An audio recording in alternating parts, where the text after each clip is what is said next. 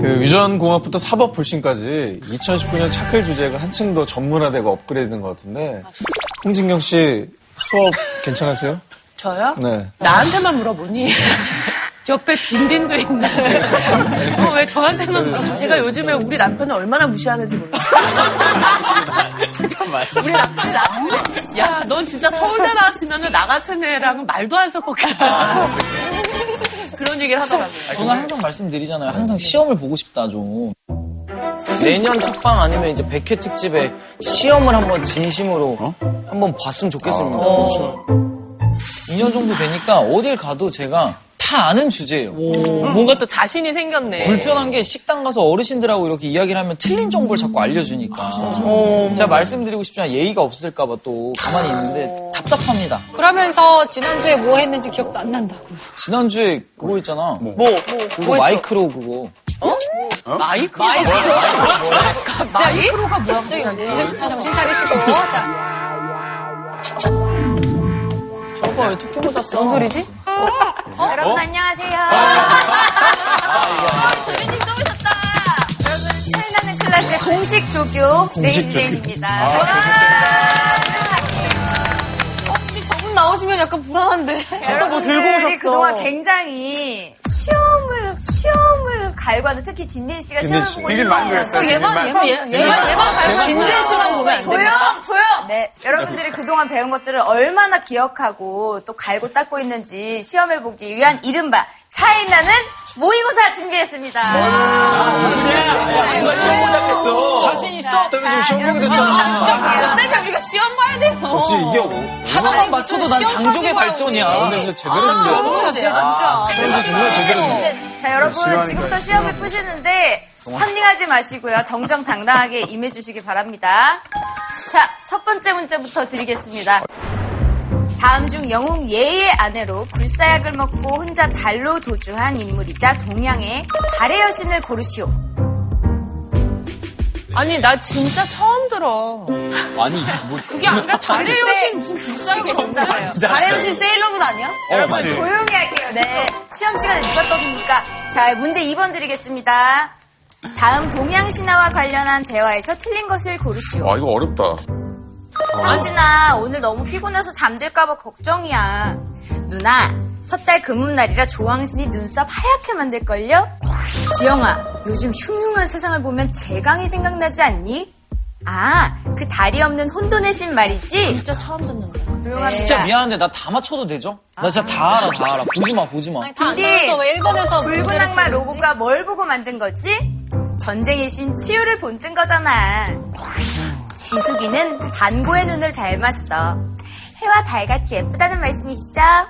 되게 잘 읽으신다. 진짜 잘하신다. 아니, 저희한테 무서우시면서 왜 이렇게 애교를. 그러니까, 여기에 애교를 부려요, 왜, 왜, 여기. 문제한테 여러분, 말이야. 문제 3번은 단답형 문제입니다. 진짜 하나도 모르겠어, 어떻게. 시간이 지나도 흐려지지 않는 영원한 기억이라는 뜻을 가진 제우스와 무네모시네 사이에서 태어난 딸의 이름은 무엇일까요? 무대모시네가 뭐야? 눈에 띄네나 아니면 뭐. 네. 자, 4번 문제는 이 듣기 문제는 문제입니다. 뭐네? 듣기? 문제. 집중해서 들어주세요. 어, 깜짝이야. 지금 들리는 노래는 선미의 사이렌입니다. 사이렌은 사람과 무엇이 반반으로 이루어진 신화 속 인물인지 고르시오. 자, 여러분. 각자 서랍에 보시면 빨간 펜이 들어있습니다. 빨간 펜을 꺼내서 지금부터 채점을 하도록 하겠습니다. 자, 1번 문제 정답은 항아! 항아! 항아, 오케이. 아세요? 해가 지기 전에 가야 돼. 신성우! 그렇지, 신성우야. 2번 정답 알려드리겠습니다. 2번의 정답은 바로 2번입니다. 어, 뭐야? 예! 맞췄어. 혼돈의 신 제강은 머리가 없고요. 다리가 많았어요. 아, 틀린 거 고르는 거야? 3번. 기억 안 났어요? 3번 핑크가 저런 애도 있어. 여러분, 핑크 아웃. 3번으로 넘어가겠습니다. 네. 3번 문제 정답 아시는 분? 헤라! 뮤즈. 정답입니다. 야, 지현 씨 맞추셨나요? 시간이 지나면 영원한 기억이? 뮤즈? 약간 이런 느낌? 뮤즈 여신들의 능력, 뮤즈 여신들이 부리는 완전한 기술을 뭐라 그러는지 아세요? 기술? 기술? 그게 바로 뮤직이에요. 진짜요? 예. 오, 소름. 대박이다. 어, 몰랐어요. 뮤지. 어, 내가 이 사람을 내 뮤직. 여러분, 4번 문제 정답 알려드리겠습니다. 4번 문제의 정답은 바로. 새입니다. 기억나시죠? 물고기야. 나 물고기 뱀 중에 헷갈리는데. 물고기로 착각하기 쉽지만 나잖아요. 아, 그래서, 그래서 이동범 중 이렇게 나오는데. 세명이 생일이에요, 생일. 아니, 왜 씨, 시간표를 보고. 내 노래가 떠올랐어요. 비가 내리고 음악이 지수 아, 이렇게 비가 내- 지수 지수 아, 나만 그런 거 아니네. 씨 잘하겠어. 여러분, 만점자 있으니까 시험지를 들어봐 주시기 바랍니다. 만점이 없네. 오, 하나 맞으셨고, 두 개 맞으셨고. 두 개가 두 개, 최고 두 점수 개. 같은데. 어, 두 개. 아, 세 개만. 유출된 겁니까? 아니, 개인 안 돼요. 점수에서 시험지 그만, 뺀 거야. 나 정말 내 머리로 풀었습니다. 아니, 저 진짜 화가 나는 게, 사이렌이 물고기 아니야? 그러니까 물고기야. 아니, 아니, 아니. 물고기야. 아니, 정답이 나왔는데 왜 인정을 안 해? 왜 인정을 정답이라는 게 있는데. 마지막에 우리 조교님이 화나 몰라요. 수고해 주신 우리 조교님께 박수 한번 보내주세요. 여러분, 여러분에게 오늘 다시 기회가 있습니다. 어떤 기회죠? 오늘 정말 오랜만에 우리 수천 년 전에 도전의 세계로 우리를 안내해 주실 선생님이 우리를 찾아왔습니다. 시험지 찍고 울지 마시고요. 이 선생님의 수업을 오늘 다시 한번 귀 기울여서 들어보도록 하겠습니다. 여러분 아시겠죠? 네. 들어갈게요. 정신 차려요. 이모 여기 어묵탕 말았어. 정신 차려요. 제발 그만 하세요. 누나, 정신 차려. 제발 정신 차려. 정신 차려. 우리 같이 선생님 불러보도록 할게요. 네. 선생님!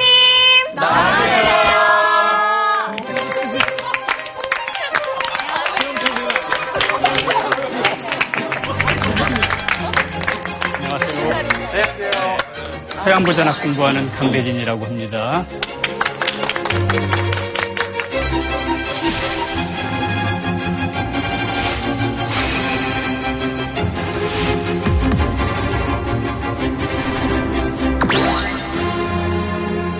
제작진에게 전해 듣기로는 별명이 되게 독특한 교수님이라고 들었습니다. 산무 박사라고 하는데 그래서 제작진들이 좀 많이 고생을 했다는데 맞나요? 제가 휴대전화가 없어서 사람들이 그거를 놀려 먹으려고 그냥 사람들이 지어낸 겁니다.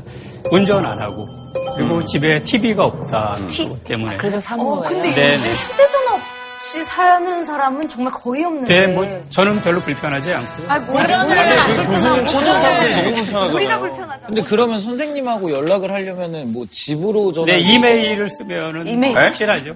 원역 저격수라고 하는 별명은 네. 네. 왜 붙으신 거예요? 선생님은 고전의 원문을 다 읽을 수 있으신 거예요? 네, 그냥 겨우겨우 그냥 여러 참고서를 봐가면서 저걸 읽을 수 있어요?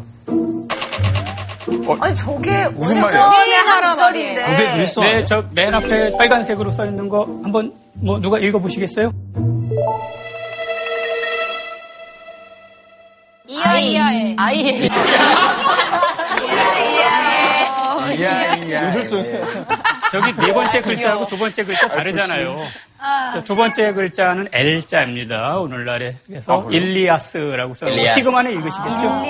혹은 멋있게 네, 그냥- 읽어주세요. 혹은 멋있게 읽어주세요. 메인 아이데 테아 펠레 이아디오 아킬레우스. 어디까지? 이제 첫 읽으면 알겠다. 근데 사실은 이게 운율이 있어서요. 옛날에 좀 운율을 강조해서 읽으면은 맨이나 에이데테 아 펠레 이아 디오 아킬레우스 이렇게 읽어야 되는데 너무 좀 인위적이죠? 래퍼 같은 거. 네, 조금 그렇습니다. 맨이나 에이데테 아 펠레 이아 디오 아킬레우스 울로메넨 해 미리어 살짝만 이렇게 해주시면 안 돼요? 살짝만. 하디 프로이압된 해로운 흥부가 기가 막혀.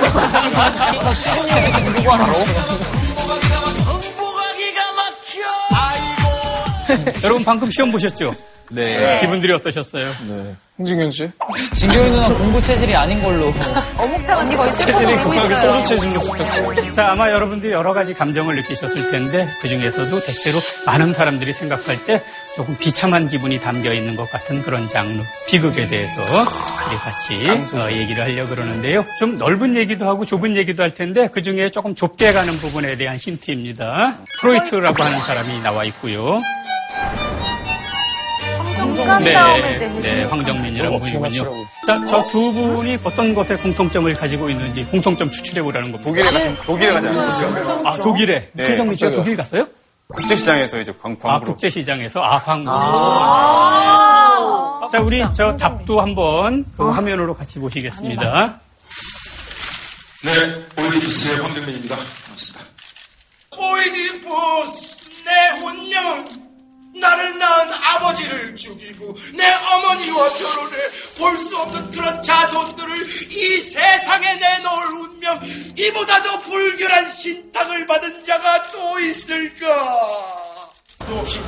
비극의 원류라고 하는 2500년 전에 써였던 작품. 어찌 보면 되게 기적 같은 일이잖아요. 2500년 전에 그런 작품을 썼다는 것조차도 인간이 가지고 있는 그 원초적인 어떤 내 운명에 대한 것들을 모든 걸 알게 될 때 그때 오는 그 감정들이 휘몰아치는 감정들이 있는데 그게 제일 궁금한 것 같아요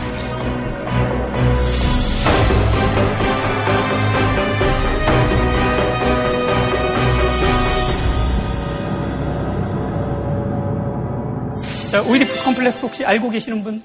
아들이 네. 아버지에 대해 가지고 있는 네. 자기도 실체를 알지 못하는 뭔가 원한감? 네. 어머니를 너무 사랑해서 적대적인 감정. 아, 네, 좋습니다. 좋습니다. 두 분이 말씀하신 거 합치면 됩니다. 대체로 어린 아이들이 저기 저 어머니에게 너무 애착을 가져가지고 대개는 남자아이들이 많이 가지고 있죠.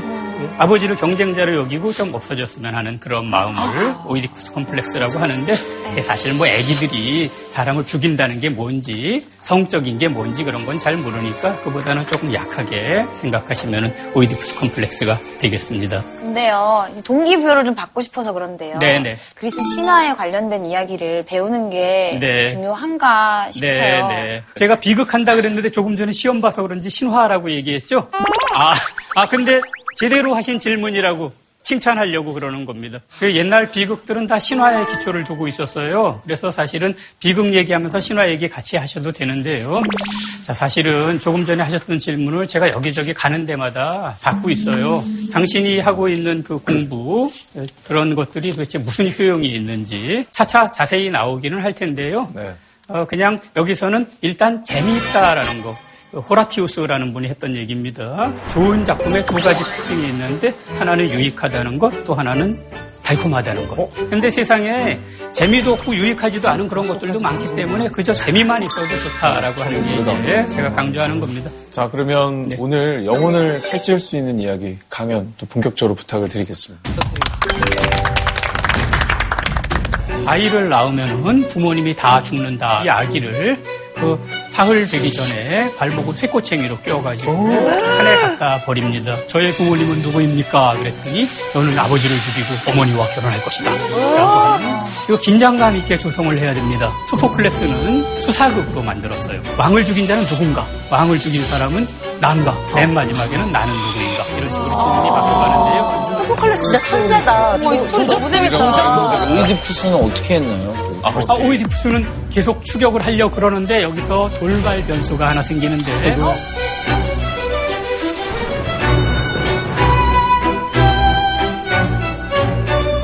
자, 우리 오늘 같이 비극을 공부해 볼 건데요. 네. 비극이라고 하면 사람들이 가지고 있는 개념이 있는데 제가 볼 때는 오해가 상당히 많아요. 비극은 어떤 극일까? 저는 그 되게 유명한 건데 뭐 셰익스피어의 뭐 4대 비극 아, 그쵸, 이런 거 있잖아요. 사대 비극은 특징은 어떤가요? 그 연인 중에 한 명이 죽어야 됩니다. 정말요? 네, 그리고 이제 그리워해야 되고. 막장. 아니, 그냥 비극 자체가 슬픈 극 아니에요? 네네. 불행한 결말을 갖는 극 형식이다. 보통 이렇게 얘기들을 하고요. 조금 전에 여러분들께서 말씀하신 것도 대체로 그와 같은 뜻인 듯 합니다. 그런데 희랍의 원뜻은 그것과 조금 달랐습니다. 근데 자, 네. 희랍이 그리스인데 네, 굳이 네. 희랍으로 쓰는 이유는 뭘까요? 우리가 보통 그리스라고 부르는 나라 사람들은 자기네 나라를 헬라스라고 부릅니다. 그것을 비슷한 발음의 한자로 쓴 것을 희랍. 합니다. 원래 뜻은 염소 노래라고 하는 그런 거예요. 염소 노래? 네 네. τραγῳδία라고 돼 있는데 지금 tragedy라는 말이 어원입니다. 저거 앞부분은 염소란 뜻이고요. 뒷부분은 노래라는 뜻인데 왜 이렇게 이상한 이름이 붙었을까요? 네. 그 우리도 아기 염소 동화 보면 노래 보면 우리가 중간에 되게 슬퍼지잖아. 네. 하지만 해가 반짝. 해가 네.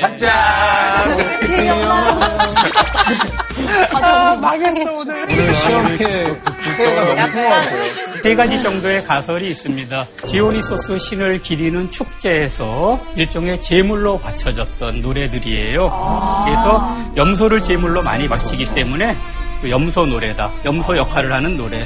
하필이면 왜 디오니소스 축제에서 염소를 많이 바치냐? 염소가 포도덩굴을 잘 뜯어 먹으니까. 라고 하는 설명이 한 가지고요.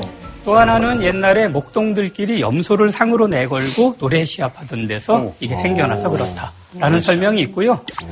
세 번째 설명은 조금 어려운데요. 옛날에 비극 작품이 이렇게 한 덩어리로 발표가 될 때 꼭 사티로스 극이라는 게 거기 끼어 있었어요. 사티로스들은 귀가 이렇게 크고 꼬리가 달려 있는 반인 반수로 되어 있는데 이 사티로스들은 굉장히 정욕이 강하고 막 술도 좋아하고 그런 걸로 되어 있습니다. 그래서 요것들이 염소하고 비슷한 존재였기 때문에 염소 비슷한 존재가 꼭 나오는 극. 그래서 염소 노래다라고 어, 말하기도 합니다. 아, 선생님 지금 영어 사전에 보면 tragedy라는 그 말이 물론 트라고디아에서 나왔지만 이것도 굉장히 sad ending을 뜻하는 말이 됐잖아요. 그렇죠. 그러면 이제 비극 자체도 영어권에서도 의미가 좀 와전이 된 건가요? 뭐 하도 그런 게 많이 나오니까 운동 경기에서 진 것도 비극이고 본인이 시험 잘 못 본 것도 비극이고 본인이 시험 잘 못 본 것도 비극이고 그냥 그만 언급하셔도 될것 지금 같아요. 여기다 네, 충분히 비극이라서. 비극, 비극, 비극. 그 비극이 슬픈 극이다라고 얘기가 나왔는데 아마도 우리가 옛날 실학 사람 붙잡고서 비극은 뭐냐 한번 규정해봐라 그러면 그거야 뭐 비극 경연대회에서 상연되는 거죠 이렇게 말했을 겁니다. 아, 엔딩이랑 상관없이요? 네네. 비극이 염소 노래잖아요. 네. 근데 그럼 축제 때 놀고 먹고 막 이러기 바쁜데 꼭 그거를 본 이유가 있어요? 맞아. 굳이 막 슬픔을 볼 필요가. 아, 네네. 사실은 이게 일종의 국가 행사였어요. 그리고 더구나 비극이 번성하던 시대는 민주정이 한창 펼쳐지던 시대입니다.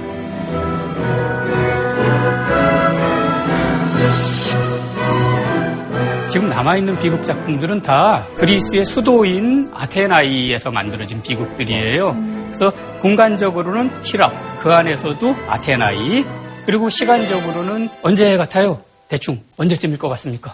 Before. Christ 한 500년? 네, 맞습니다. 기원전 5세기. 칭찬 전성기였어요. 아, 누나가 시험에 약한 타입이야. 왜냐면 세포에 내려가 그때가. 민주주의가 펼쳐지던 시대인데요. 그때 그 민주정을 떠받치는 어, 장치 중에 하나가 어, 비극이었다라고요. 그러면 어, 이 비극 보고서 민주주의가 번성할 수 있는지 그러게요. 등장인물들 사이에 말싸움하는 장면이 굉장히 많이 나와요. 그런데 막 감정적으로 막 삿대질해가면서 싸우는 게 아니라 그 토론을 아주 정연하게 합니다. 한 사람이 질문하면 답하고 질문하면 답하고 어저 질문에 어떻게 답하지 싶은데 그런 걸 다 답을 해요. 연극들을 보면서 그런 것들을 은연중에 훈련하게 되기도 하고요. 그리고 민주주의라 그러면 막 평등하고 막 이런 것만 생각하시는데 사실은 조금 안 좋은 면이 있습니다. 그게 완전히 그 다른 사람들은 다 배척해요. 시민들만의 민주정. 외국 사람들 와 있어도 아무 그 권한도 없습니다. 그리고 여자들은 다 배척합니다. 오로지 남성 중심, 오로지 시민, 남성, 자유인들만의 그런 민주정이었습니다. 그래도 비극 작가라고 하는 분들이 워낙 뛰어난 분들이어가지고 자기 시대의 어떤 한계를 뛰어넘는 그런 면들이 있어요. 그런 면들을 잘 보여주는 구절이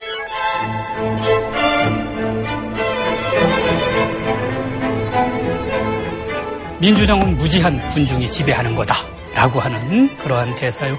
또 하나 오늘날에 꽤 유명하기도 하고 다소간 충격적이기도 한 것이 아이 한 번 낳느니 전쟁에 세 번 나가겠다라고 하는 유명한 구절입니다. 저거는 에우리피데스의 메데이아라고 하는 작품인데요. 거기에 보면은 여자들은 집안에서 편안하게 있으면서 불평만 한다라고 그랬더니 남자들 끝까지 거 전쟁에 나간다고 자랑하는데 아이 낳는 게 얼마나 힘든 일인지 지금도 상당히 위험한 일인데 옛날엔 더 했겠죠.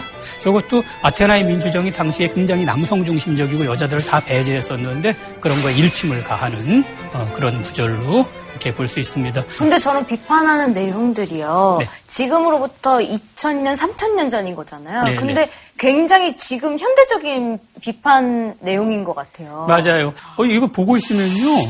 2500년 사이에 우리가 과연 발전하긴 한 걸까? 이런 생각들이 들어요. 그때 벌써 이런 생각을 하고 이렇게 표현을 했을까? 이런 깊이 있는 문제들을 다루는 것이 비극에서 다루는 내용입니다.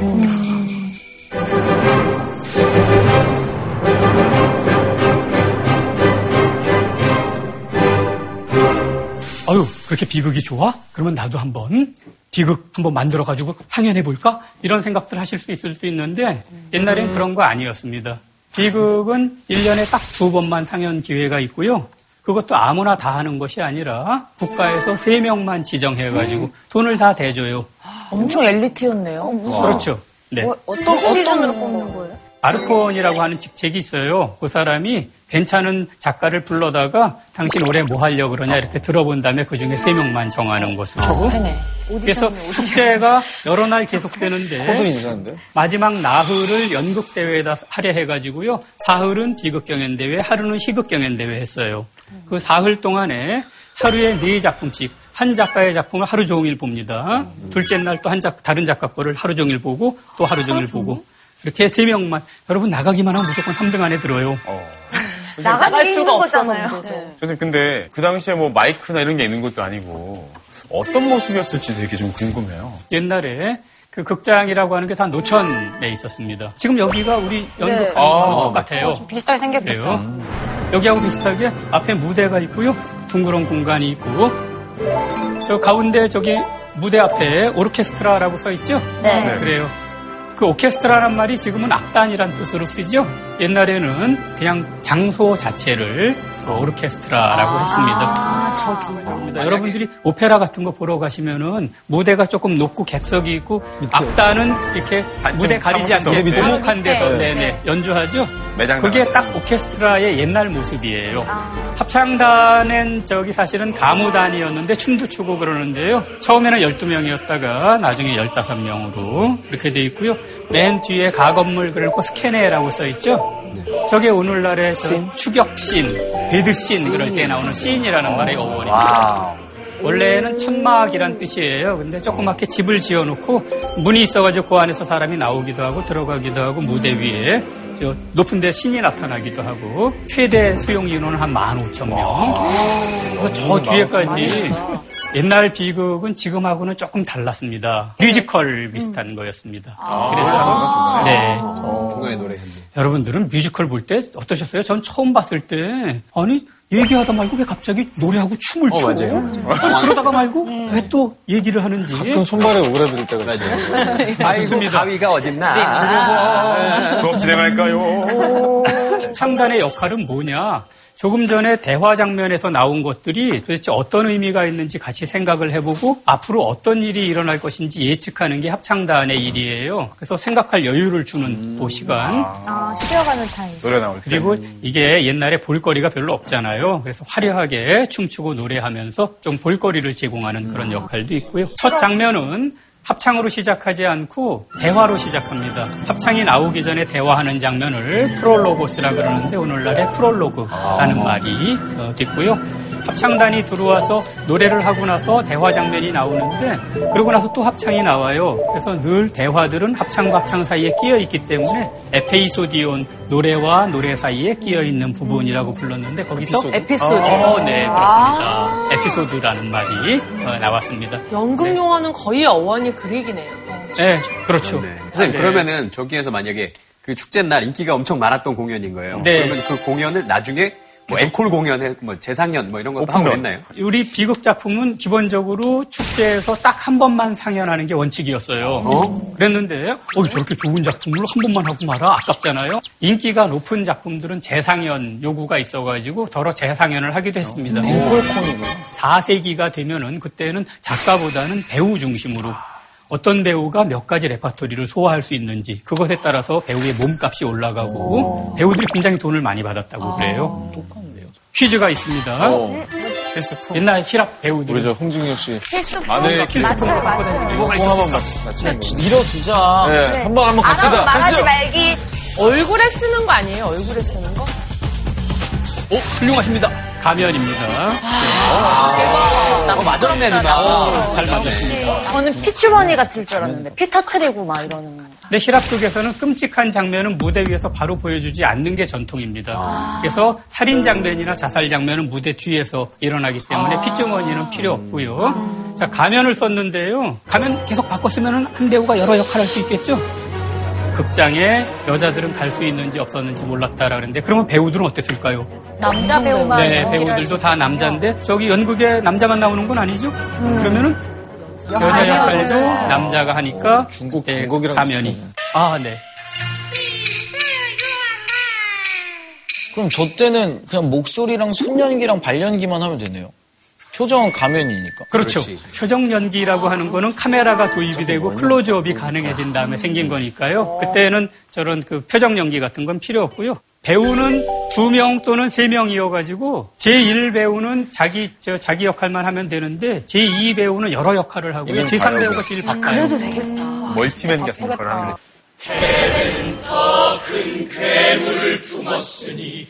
짐승보다도 못한 네 더러운 두 눈과 마주보고 있는 것조차도 역겨우니 그래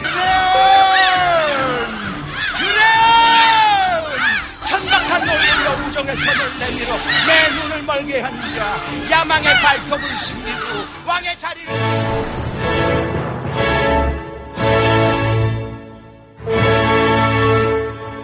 그 소포클레스라고 하는 작가가 우리가 알고 있는 신화를 어떤 식으로 바꿔가지고 오이디푸스 왕 작품을 만들어냈는지 한번 본격적으로 보기로 하죠. 테바이라는 말도 여러분들에게 좀 익숙하지 않으실 것 같아요. 대개 테베라고 부르는 나라. 제일 위에 테바이를 세운 카드모스라고 하는 분이 있습니다. 그 밑에 폴리도로스라고 하는 아들이 있었고요. 그 밑에 랍다코스, 라이오스. 스자 돌림이네.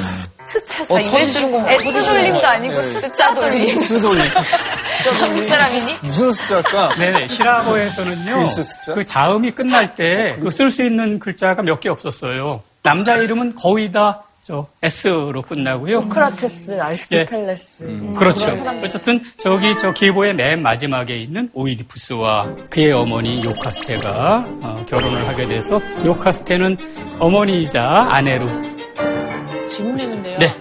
지금 저는 오이디푸스가 신화라고 생각했거든요. 그냥. 네. 근데 지금 테바이 왕가의 계보라고 되게 실질적으로 뭔가 정말 역사처럼 지금 써 있어서 진짜 역사적으로 있었던 일은 아닌 거죠? 히랍 신화가 굉장히 조직화되어 있기 때문입니다. 저기 벌써 기보도가 나오잖아요. 네, 네. 이렇게 조직화가 된 이유는 일찍부터 문학 작품이 됐기 때문에 그래요. 문학 작품이 되면서 계보가 쭉 생겨나가지고 조직이 생겨나서 따라가기가 쉽게 돼 있습니다. 그 티바이의 왕가에 아이를 낳으면은 부모님이 다 죽는다라고 하는 신탁이 내려졌습니다. 아이를 낳지 않으려고 그러는데 옛날에 아기 낳지 않을 방법이 조금 부족했어요. 그래서 아기가 태어나 버렸습니다. 그래서 이 아기를 그 사흘 되기 전에 발목을 쇠꼬챙이로 끼워가지고 산에 갖다 버립니다. 4일치고 너무 큰데요, 얘가? 저건 그림에 잘 보이게 하려고 저렇게 한 거고 그냥 갖다 버려도 되는데 발목을 꿰은 이유는 뭘까요? 어, 너무 잔혹한데요? 옛날 사람들이 죽은 다음에 우리가 어떻게 되는지에 대해서 두 가지 생각을 가지고 있었는데요. 하나는 그 우리 인생의 가장 아름답던 시대로 돌아간다라고 하는 개념이고요. 그것보다 더 많이 있었던 개념은 죽을 때의 상태를 유지한다. 아, 그게 잔혹하겠다. 개념이에요.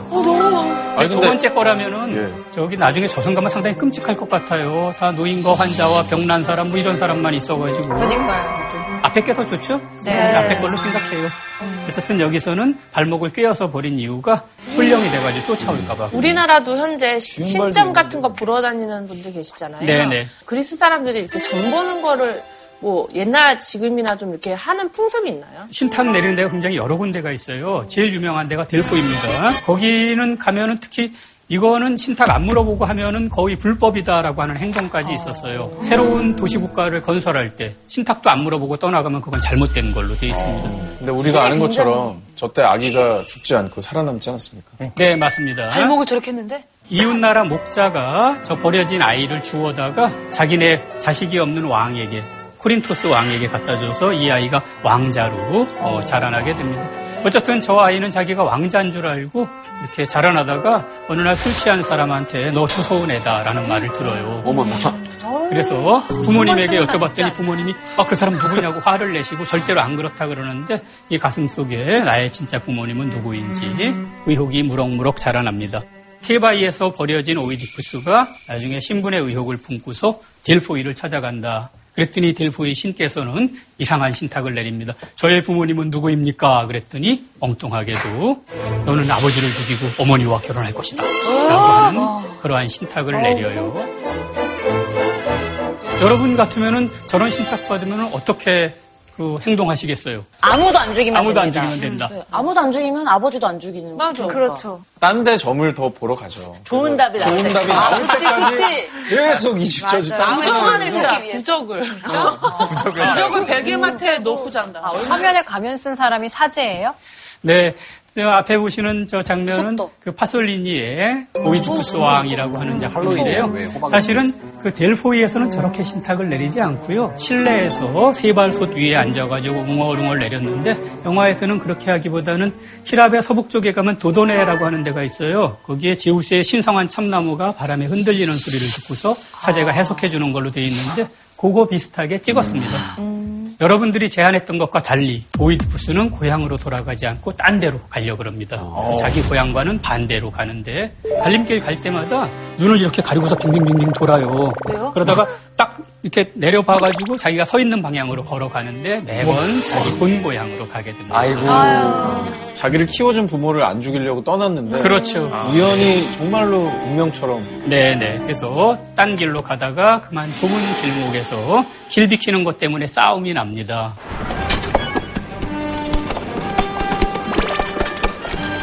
Levati! Levati, straccione! 이 부전자전이에요. 저 노인도 그냥 성질이 보통이 아니어가지고 이 젊은 놈이 안 비키니까 노리고 있다가 지나갈 때 때렸어요. 그래서 욱해가지고 상대방이 다섯 명이나 되는데 다 죽인 걸로.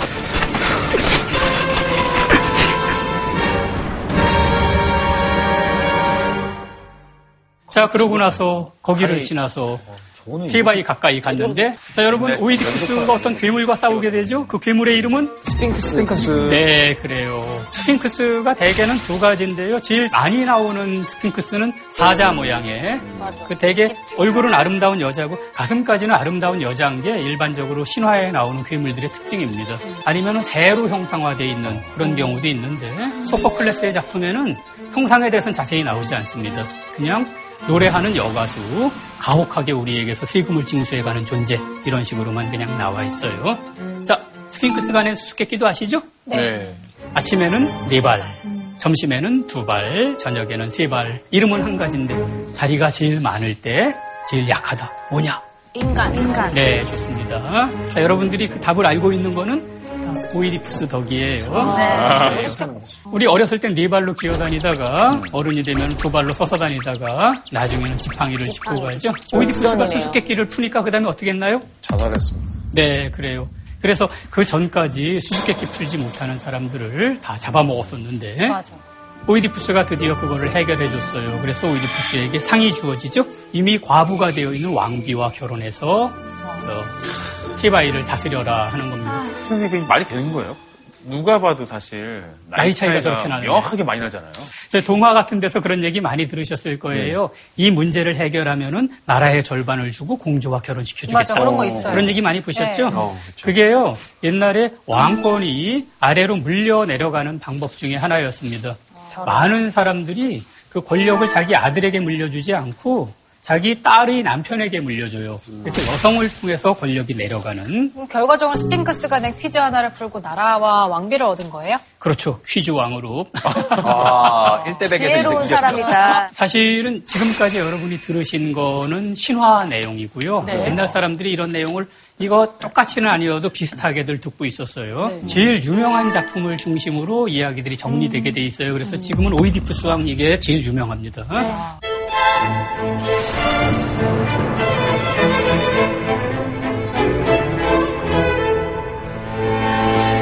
여러분 남들이 다 아는 신화 가지고 작품 만들면은 에이 저거 아는 얘기야 농담도 두 번 들으면 재미없죠? 네. 그러니까 이거 긴장감 있게 조성을 해야 됩니다. 그래서 여러분 같으면 어떻게 하시겠어요? 구성을 조금 어떻게 어, 해야 될것 좋습니다. 구성이란 말 나왔습니다. 거짓을 좀 섞고 거짓도 섞고 소포클레스는 수사극으로 만들었어요. 그럼 여러분 수사극이라고 하는 거는 사건 앞에서부터 보여져요? 아니면 사건이 터진 다음에 수사극이 시작이 돼요? 터진 다음에 그렇죠? 이렇게 회상하는 그렇죠. 미스터리를 풀어가는. 맞아요. 왕이 된 다음에 나라의 질병이 돌아서 그거를 추적하는 걸로 얘기가 시작이 되겠습니다. 전염병이 돌아서 그거를 해결해 달라고 찾아온 건데 그 전염병 상황을 그림으로 한번 보시죠. 메뚜기대다. 어, 역병이. 전염병이 돌고 있구나. 우와.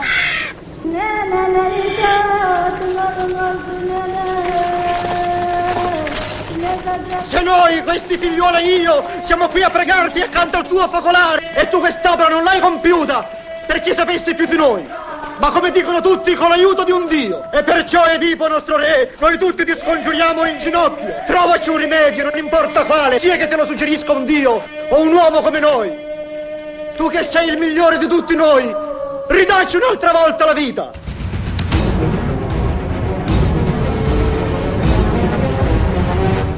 저, 저, 선- 좀 죄송한데 왜 파스타를 얼굴에 들고 있죠? 지금 조개 파스타 먹는 거를 들고 있어요. 몽골레 이탈리아 음식 아니야? 저게 뭐 하는 거지? 그리스, 그리스는 몽골레가 아니잖아. 원작에서는 사람들이 나뭇가지에다 양털 이렇게 해가지고 저 오이디푸스에게 가는데 여기서는 저런 사람들이 오는 걸로 해놨습니다. 오이디푸스가 옛날에 스핑크스의 수수께끼까지 풀었으니까 당신은 현명한 사람이다. 우리로 하여금 이 전염병에서 조금 벗어나게 해달라고. 오이디푸스가 그 작품 앞쪽에서는 굉장히 다른 사람보다 발 빠르게 움직여요. 사람들이 부탁하러 오니까 아 그것 때문에 내가 벌써 델포이에다 신탁을 보냈다. 그리고 야 예언자한테 물어보자 그랬더니 벌써 예언자 내가 부르러 보냈다. 이런 식으로 처음에는 그러다가 차차차차 오이디푸스가 다른 사람에게 조금 처지는 걸로 돼 있는 게 전체적인 진행 방향입니다. 오이디푸스의 처남인 크레온이 달려와요. 그래서 크레온이 와서 신탁을 전합니다.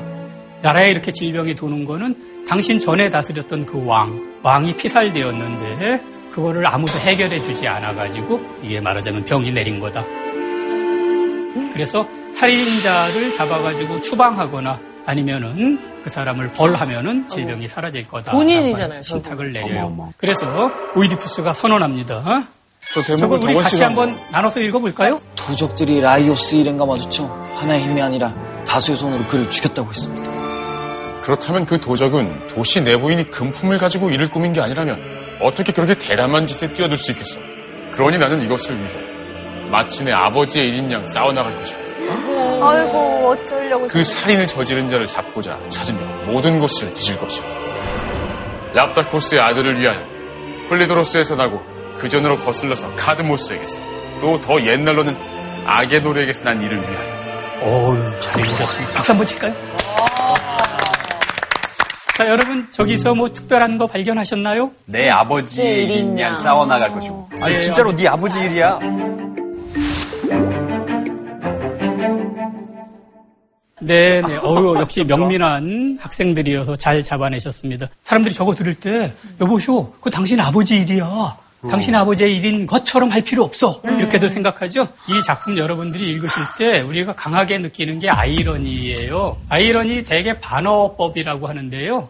빈정거릴 의도로 반대로 말하는 게 아이러니. 그게 제일 좁은 의미의 아이러니인데 그거 말고 우리가 이거 볼 때 극적인 아이러니 아니면 비극적 아이러니라고 하는데요. 관객하고 등장인물 사이의 정보 격차에 의해서 생겨나는 효과예요. 관객은 다 알고 있는데 등장인물은 자기가 뭐 하고 있는지 몰라요. 그래서 자기도 모르게 엉뚱한 소리 하는데 어, 저 사람 어쩌려고 저런 말을 하지? 라고 하는 어, 그런 효과 일으키는 게 아이러니인데요. 첫째 줄엔 좀 이상하잖아요. 도적, 도적들. 도적들이라고. 그래요. 도적. 특히 도적들이 죽였다, 다수의 손으로 죽였다 그래서 복수를 두 번이나 강조했는데 오이디푸스가 그런데 그 도적은 그러면서 단수로 받았죠. 마치 알고 있는 거죠. 무의식 중에 본인이 무의식적으로 자기가 범인이라고 생각을 해서 상대방이 복수로 말했는데도 단수로 답을 하게 되는 것이 아닌가. 어 선생님 그러면은 저 상황에서 오이디푸스는 그 사람이 아버지인 건 몰랐지만 내가 그 사람을 죽였다. 이 사건의 범인이 나라는 건 알고 있었던 거네요. 마음속에 불안감을 느끼는 거죠. 그래요. 하지만 소포클레스 진짜 천재다. 어머, 이 스토리 너무 재밌다. 근데 막 이런 이런 자그마한 복선이 너무 막 사람을 네, 네. 심장 떨리게 하네요. 어쨌든 이 작품이 질문이 조금씩 변해가요. 맨 처음에 오이디푸스가 이제 수사극으로 하는데 첫 번째 질문은 왕을 죽인 자는 누군가 하는 게 첫 번째 질문입니다. 그러다가 차차 왕을 죽인 사람은 난가. 맨 마지막에는 나는 누구인가 이런 식으로 질문이 바뀌어가는데요. 여기 지금 구성을 굉장히 잘했는데요. 여러분들 수사극 보면은 범인은 맨 마지막에 가서 잡죠. 네. 안경 탁 올리면서 범인이 이 중에 있다. 딱 그러고서 어, 맞아요. 딱 그런데 이 작품은요 시작하자마자 범인이 잡히는 걸로 되어 있습니다. 범인은 자기 자신이죠. 네. 그리고 범인이 드러나지만 그걸 믿지 못하고 다시 자기가 추적해가지고 결국에는 같은 결론에 도달하게 돼요. 이야기가 여기에서 시작해서 여기까지 간다 그러면은 이거 화살로 생각해가지고요 끝 부분은 화살촉 이쪽 시작하는 데는 화살 날개라고 한다면은 화살을 딱 꺾어가지고 이렇게 접었어요. 그래서 중간에서 시작해가지고 저 화살촉을 향해서 가면서 동시에 화살 날개 방향을 향해서 가는 것처럼 그렇게 만들었습니다. 제가 아까 질문이 세 단계로 변해간다라고 돼 있는데 일단 첫 번째 단계 왕을 죽인 자는 누구인가라고 하는 겁니다. 좀 이상한 사람 하나 나왔죠? 저 사람은 좀 이상한 얘기가 있습니다. 원래 남자였다가 여자가 됐다가 남자가 됐다는 인물이에요. 저 사람이 산책을 나갔다가 뱀 두 마리가 결합하는 걸 보고 지팡이로 건드렸더니 여자로 변했다. 그리고 여자로 몇 년 살다가 또 뱀이 결합하는 걸 보고 또 건드렸더니 도로 남자로 변했다. 그런데요, 히라와 제우스가 말다툼이 났대요. 남녀가 결합할 때 누구의 쾌락이 더 큰지 논란이 생겼는데 히라는 그 남자는 즐겁고 여자는 즐겁지 않다라고 주장하고 제우스는 여자는 즐겁고 남자는 즐겁지 않다라고 주장했답니다. 그래서 테이레시아스가 둘 다 겪어봤으니까 불러서 물어보자. 그랬더니 테이레시아스가 와서 9대 1로 여자의 쾌락이 크다라고 얘기했어요. 히라가 졌으니까 화가 났어요. 그래서 이 사람의 눈을 멀게 했습니다. 어머. 근데 다신교에서는 어떤 신이 한 일을 다른 신이 취소할 수가 없어요. 그러면 신의 전능성 같은 거 없어지잖아요. 네. 그래서 저 제우스가 미안해가지고 이 사람에게 굉장히 긴 수명을 주고 앞을 내다볼 수 있는 능력을 줬다라는 겁니다. 눈을 먼 대신에 앞을 예언자로서. 다 가졌네요. 좀 네, 사람들이 테이레시아스를 모셔오자 그래갖고 테이레시아스 불러왔어요. 진짜.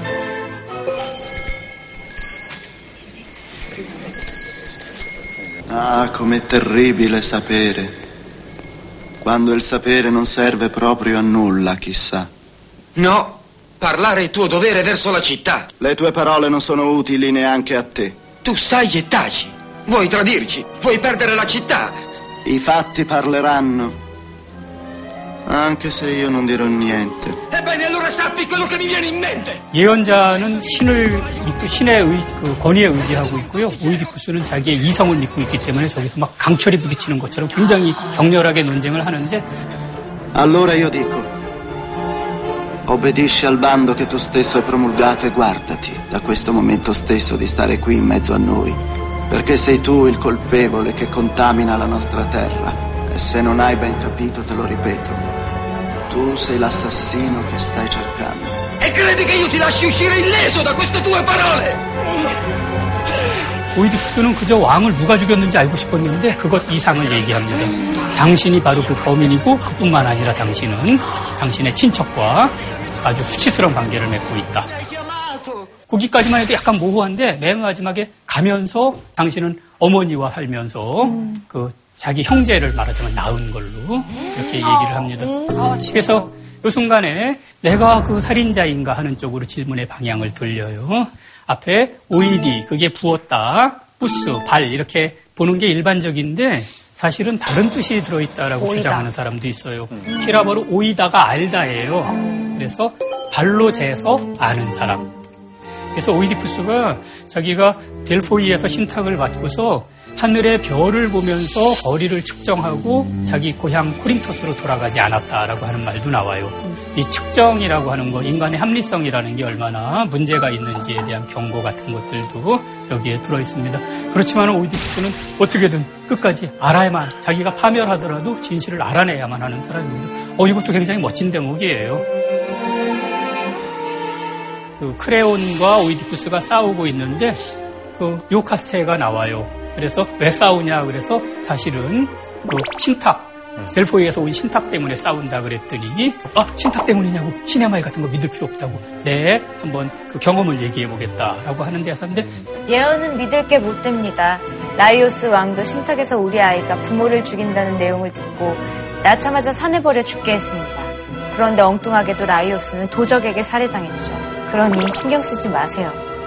저 중간에 조금 좀 축약해가지고 놓은 건데요. 삼거리 그 세 길이 만나는 삼거리에서 죽었다라고 하는 말이 나와요. 그러자 오이디푸스가 그 말을 잡는데요. 조금 말을 모호하게 합니다. 나는 이렇게 들은 것 같소.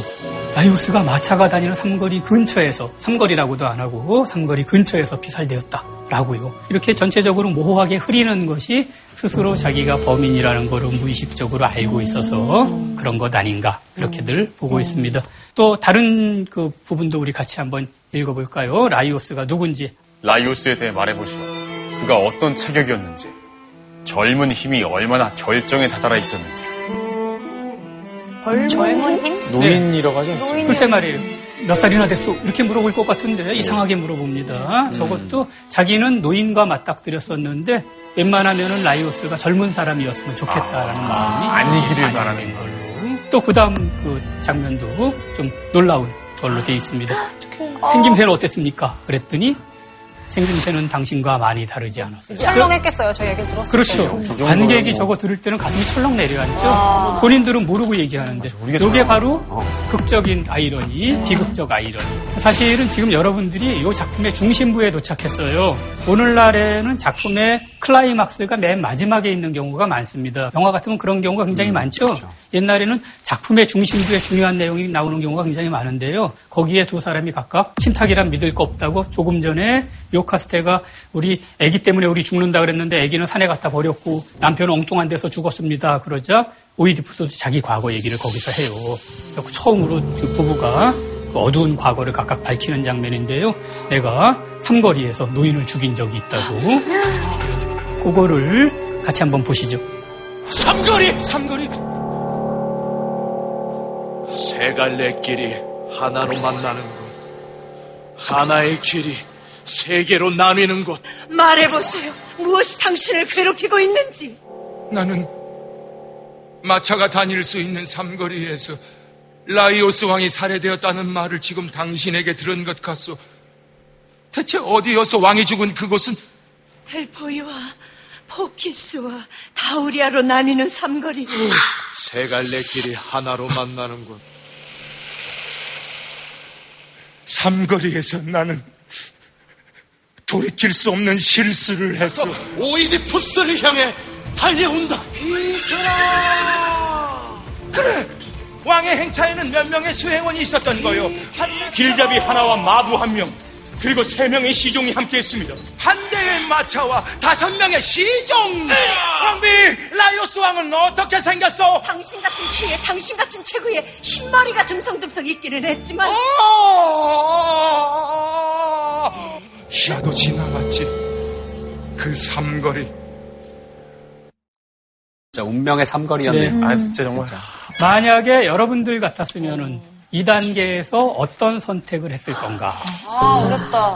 고인 가야지. 계속 파고들 건가 아니면 가야지, 덮을 가야지. 건가? 뭉개고 있고자 하는 약간 세속적인 마음부터 네, 음, 네. 모든 걸 다 인정하고 다 내려놓는 것까지 정말 네. 폭이 너무 넓을 것 같아요. 멈출 수가 없는 게 자기가 이렇게 시민들 앞에 선포를 했잖아요. 또 사람들이 권력에서 끌어내리려고 할 텐데. 딴 사람보다도 이제는 나에 대한 어떤 질문이 계속 궁금했기 네. 때문에 네. 저라면은 네. 파장이 두려워서 은밀히 혼자 아, 네. 계속 조사를 해나갔을 것 같아요. 어, 있겠다. 제 어. 존재에 대해서 궁금해서. 이게 제일 현실적인 것 같은데. 아니, 저도. 사실은 예. 네. 근데 만약에 교수님 같으면 어떤 선택을 하셨을 것 같아요?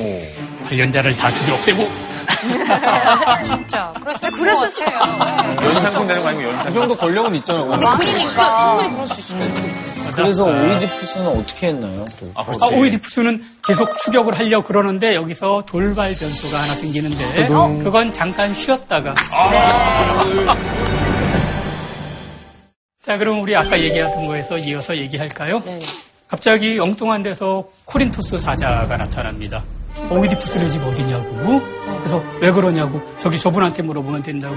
마침 요카스테가 짐을 바치려고 옆에 나와 있어요. 사실은 여기에도 좀 섬뜩한 장면이 있어요. 이분이 오이디푸스의 어머니 자녀들의 이렇게 그 원문에 어순이 그렇게 돼 있어요. 그래갖고 어머니 그러면 어, 저 얘기는 벌써 나오면 안 되는데라고 관객이 좀 놀라게 아. 그렇게 돼 있습니다. 아, 말실수 같은 거. 키라버가 어순이 굉장히 자유롭기 때문에 약간 말장난처럼 네네. 그래서 사람들이 좀 놀라게 당신 왜 왔냐 그랬더니 코린토스에서 오이디푸스 아버지가 돌아가셔가지고 이제 사람들이 아버지라고 생각하는 분 폴리보스라는 분이 돌아가셔서 당신을 거기도 다스리라고 이제 이중 왕국의 왕이 되려는 참이에요. 그랬더니 오이디푸스가 거기서 약간 마음이 풀어져가지고 뭐야 신탁에서는 내가 아버지 죽인다 그래갖고 집에 안 가고 있는데 아버지는 그냥 돌아가셨네. 어. 그러자 옆에서 요카스테가 거보세요 신탁은 믿을 필요 없다고 그랬잖아요. 어. 그랬더니 오이디푸스가 자기 어머니가 두려워서 돌아가지 못하겠다라고 얘기합니다. 네. 그러자 코린토스 사자가 어린 당신을 주워다가 그 집에 갖다 줬고 당신은 그 집 아들 아니라고. 그때 밝혀져요. Oh my god. 근데 오이디푸스는 아직은 자기가 이 테바이 왕자였다는. 건 아직까지는 모르고 일단 그 집에 주워간 아이들이라는 건 여기서 드러나, 드러나요. 대사를 한번 읽어볼까요? 네네. 아, 소름. 지금 다가오는 노인이 그 목부인가? 그렇다. 저 노인이 아기를 넘겨준 사람인가? 그렇다. 당신이 라이오스에게 봉사했었나? 조금 전 그 그림을 다시 한번 좀 보시면요. 오른쪽 구석에 요카스테가 이렇게 하고 있죠? 네. 벌써 얘기 주고받는 거를 듣고서. 거예요. 그 아이 누구네 애라 그러냐 그랬더니 이 집안 아이라고. 그러니까 요카스테가 벌써 알아챘어요. 아. 지난번에 테이레시아스를 억지로 막 비틀어가지고 진실을 끌어낸 것처럼 이번에도 고문하겠다고 위협을 해가지고 끌어냅니다. 그래서 마지막에 아주 중요한 대사도 하나 나오는데 말하기 무서운 진실 앞에 이르렀구 나. 나도 듣기 무서운 진실 앞에 이르렀다. 그래도 들어야 한다. 그녀가 그대에게 주었단 말인가? 물론입니다, 왕이시여. 어떻게 하라는 것이냐? 서더러 그 아이를 없애버리라는 것이었습니다. 어미가 감히? 예, 불길한 예언이 두려워서였습니다. 어떤 예언이냐? 그 아이가 부모님을 죽일 것이라는 말씀이었습니다. 그대는 대체 왜 이 노인에게 넘겨주었는가? 아이가 가여워서였습니다. 자 여기요 여러분들이 몰입해가지고 내용만 보시는데 저는 이 오이디푸스 왕이라는 작품이 보석이 가득 박혀 있는 왕관 같다. 큰 구조들도 이렇게 잘 짜놨지만은 그 안에 세부적으로 그 보석 같은 장면들이 있어요. 이것도 그 중에 하나입니다. 그래서 질문이 처음엔 히라보로 다섯 단어, 그 다음 질문은 네 단어, 그 다음 어미가 감히 요거는 두 단어, 어떤 요거는 한 단어. 그래서 질문이 점점 점점 이렇게 좁아지게 만들어놨어요. 그러네요. 그러면 답은 점점 점점 길어지게 돼 있습니다. 왜 이렇게 했냐? 쐐기 모양으로 이렇게 만들어가지고 한꺼번에 큰 무게를 줘서 이렇게 꽝 때리는 와, 여러분들- 모양을 만들어. 음, 여러분들은 저기 어렸을 때 혹시 얼음 어디서 사다가 깨서 쓰거나 그런 적 없으세요? 있어요. 네, 저희가 지금은 그런 냉장고가- 세대는 아니지. 아, 네, 진짜. 온수기계가 네. 있어. 하지만 뭔지는 알 것 같은데. 애기 때. 아마 오삼진 상기덕방 했잖아요, 이거 이렇게 빼가지고. 모르는 척 하지 마. 얼음 장수가 있었나요? 동네마다 길에 이제 얼음집이 있었죠. 네, 네. 그렇죠. 어, 옛날 분이군요. 어쨌든 큰그 얼음- 냉장고에 빨간 글씨로 얼음. 그렇죠, 얼음. 얼음도 아니야, 얼음. 그거 갖다가 어떻게 깨는지 혹시 보셨어요? 정으로 이렇게. 아니에요. 바늘. 바늘 갖다 놓고 망치로 톡톡 두드리면은 그 망치의 큰 힘이 바늘 끝에 힘이 다 걸려가지고 쪼개져요. 신기하다. 이것도 그런 식으로 꽝 때리는 것처럼 이렇게 돼 있습니다. 2500년 전에 저런 운율을 생각을 했던 거예요. 네. 저 마지막 질문 다음에도 한참 가만히 있다가 그런데 그대는 왜 이 노인에게 아이를 넘겨주었는가 그랬더니 아이가 가여워서였습니다. 라고 길게 얘기하는데 이것도 많은 학자들이 의미심장한 대목으로 생각합니다. 갑자기 왜 다시 긴 질문으로 돌아갔나? 저 질문은 이제 자기 자신이 누군지 알았어요. 근데 저 질문은 필요 없거든요. 근데 오이디푸스는 말하자면 우리가 이렇게 조각 저 퍼즐 맞추기 있죠? 그 드디어 천 조각짜리 다 맞춰가지고 파란 하늘 다 맞추고 하늘 한 조각만 남았어요. 거기 들어갈 거 너무나 뻔합니다. 그래도 그 한 조각이라도 없으면 안 되는 사람입니다. 그래서 저게 그 한 조각 집어넣는 오이디푸스가 어디서든 막 땅 찾아가지고 집어넣어야 되는 한 조각이고요. 그리고 아이가 가여워서였습니다. 어디 딴 데 가서 살라고 준 것입니다. 저것도 저거 인간의 운명을 이루는 것이 도대체 무엇인지. 운명이라고 하는 게 막 신들이 억지로 몰아넣는 게 아니라 우리 여러 사람이 저마다 자기의 욕망이 있고 계획이 있는데 그게 다 합쳐져서 신들이 아는 결과에 도달한다라고 하는 거예요. 아, 내가 이거 저, 이 소식을 전하면 상을 받을 것 같아서. 그리고 내가 얘를 살려주면은 불쌍하니까 어디 딴 데가 살 것 같아서 이렇게 하는 것들이 다 합쳐져 가지고 신이 아는 결과에 어, 그렇게 도달을 하게 됩니다. 오이디푸스가 저걸 듣고서 갑자기 그 집안으로 뛰어들어가요. 오이디푸스가 안에 들어가가지고 요카스테 어디 갔냐고 막 창을 찾아요. 아마 뭘 하려고 그랬는지 확실치 않은데 아마 어머니이자 아내를 죽이고 자기도 어떤 짓을 하려고 그런 것 같아요. 그런데 그때 벌써 요카스테는 문 안에 들어가서 문을 잠그고 목매달아 죽은 상태입니다.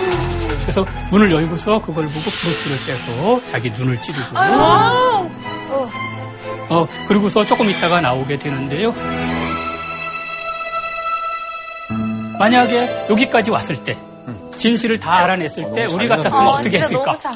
이 질문은 너무 잔인해. 스스로 눈 찌르고 그랬을까요? 진짜 잔인하게 돌아가면서. 눈은 못 찔렀을 것 같아요. 너무 아픈데. 잔인. 그거 안 아프면 뭐 하시겠어요? 그럼 어디를 찌르시겠어요? 허벅지를 조금 꼬집고 말지. 이렇게 그 모든 진실 사실을 알게 됐을 때 그걸 제가 감내할 수 있을까요? 죽음밖에 사실 극단적인 선택을 좀 떠올리지 않을까 싶은데 저도 음, 자기 합리화를 할 수도 있을 것 같아요. 그렇죠. 아니 내가 알고 그랬냐고. 엄마인지 맞아, 몰랐는데 맞아, 어쩌라고. 맞아. 그러면서 또 살아가야죠 뭐. 저는 신을 욕하면 서 살 것 같은데요. 신탁도 지금도 되게 나-. 신탁도 모호하게 해줬고 이거 다 설계한 거 아닌가 싶고. 그러니까 애초부터 여기서 추가 정보를 좀 더 줬으면 이런 일이 안 발생해. 네, 어쨌든 오이디푸스는 그 보통 사람이 아닙니다. 여러 사람 앞에서 진실을 끝까지 추구한 다음에 그걸 자기가 책임지는데요. 당신 왜 눈 찔렀냐 그랬더니 아까 차라리 죽지 그랬냐 그거 얘기도 거기 나와요. 근데 자기가 죽으면 저승에 가야 돼요. 그걸 부모님을 봐야 됩니다. 그리고 아까 말한 것처럼 죽을 때의 상태를 유지하면 눈이 그냥 있잖아요. 그래서 부모님을 보니까 저승 가서도 못 보게. 별 낯이 없어. 어떡해. 그리고 되도록이면 그 부모님에게 좀 늦게 가고 싶어요. 그러니까 이 지상에 좀 머물러 있기는 합니다. 많은 사람들이 이거 봐라 운명이라는 거 피할 수가 없어 돈 피하려고 그러다 오히려 그것 때문에 운명에 당했잖아 그렇게 보는데 이 모든 일을 만든 거는 아폴론이지만 눈을 찌른 건 나 자신이라고 눈 찌를 거라고 신탁에 안 나와 있었어요. 그런데 스스로 결정한 겁니다. 사실은 여기까지 왔을 때 이제 다 끝난 것 같잖아요. 네. 오이디푸스 눈 찌르고 다 밝혀졌고 그런데 아직도 이게 전체가 1500행 정도 되는데 150행 정도가 남아 있어요. 저하고 많이 공부하신 분이 오이디푸스가 눈 찌르고 나오는 대목에서 그냥 끝났으면 좋겠다라고 하는데 옛날엔 그럴 수가 없었어요. 굉장히 긴 지유. 우리 대부분 영화로 보면은 맨 마지막에 자막 올라가는 시간 있잖아요. 엔딩 크레딧 올라갈 때. 그래요. 그때 사람들이 눈물 흘렸으면 눈물도 닦고 그러고 저 추, 추스르고 나올 수 있었는데 옛날에는 조명도 없고 막도 없습니다. 이 등장인물과 관객의 감정이 충분히 해소될 시간이 필요해요. 그래서 거의 모든 비극 작품이 맨 마지막에 아 슬프다 어쩌다가 이렇게 되었을까 산식하는 장면이 나와서 현대 독자가 볼 때는 아, 좀 지루하다 그런 느낌이 드는데 그거를 감안하셔야 되고요. 요 특히 오이디푸스 왕이라는 작품에서 마지막 부분이 긴 이유가 또 하나 있습니다. 네. 여기서 다시 살짝 일어나는 게 보여요. 희망을 찾아서. 네, 네, 맞습니다. 그래서 오이디푸스의 저 안에 내면에서 힘이 다시 일어나고 어, 그러고 있습니다. 그래서 제가 볼 때 좋은 작품들은요, 이렇게 꺾어진 V자처럼 늘 이렇게 딱 떨어진 것 같지만 다시 약간 올라가는 데서 끝나는 게 모든 걸작들의 무슨 좀 특징인데 이것도 약간 그렇게 끝나는 것처럼.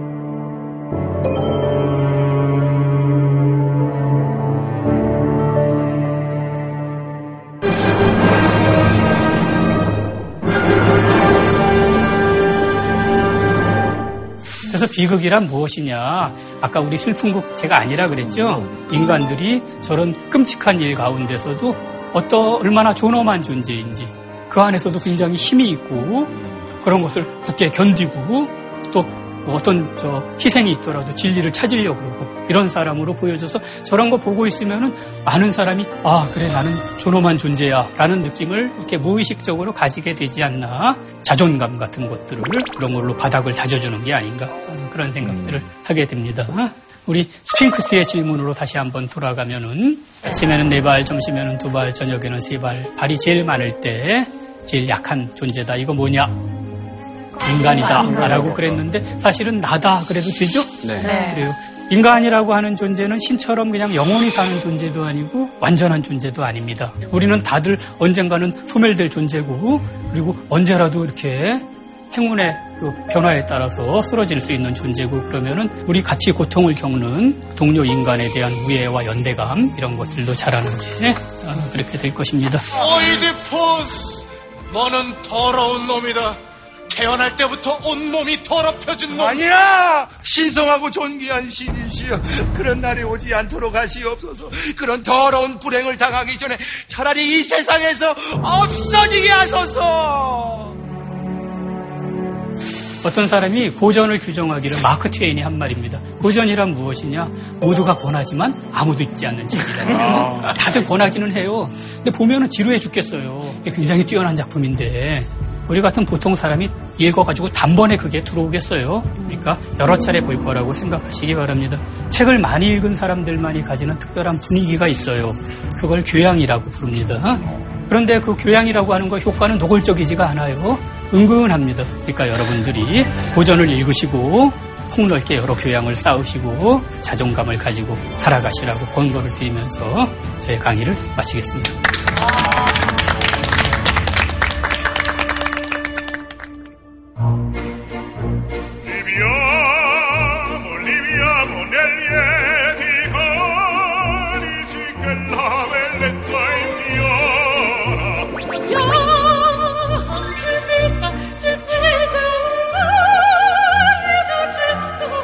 혹시 오페라 좋아하세요? 무슨 소리인지도 모르겠고 어느 포인트에서 내가 박수를 쳐야 되지 웃어야 되지 오페라에 대한 눈을 좀 뜰 수 있을까요? 지금 제가 나온 이유가 바로 그걸 하려고 나온 거거든요. 목소리가 오페라에서 가장 중요한 것 같아요.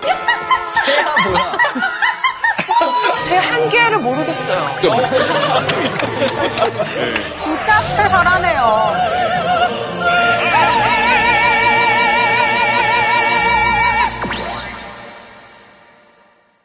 아무튼 그럼 오늘 마지막으로 또 선생님 질문상을 저희 주셔야 되는데. 뭐 상 어떤 거 준비했나 모르겠습니다. 금덩이? 와, 선생님 네, 금덩이를?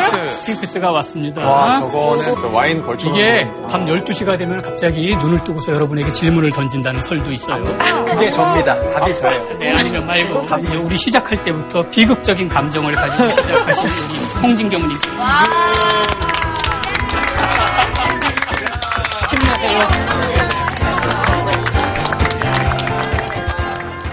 JTBC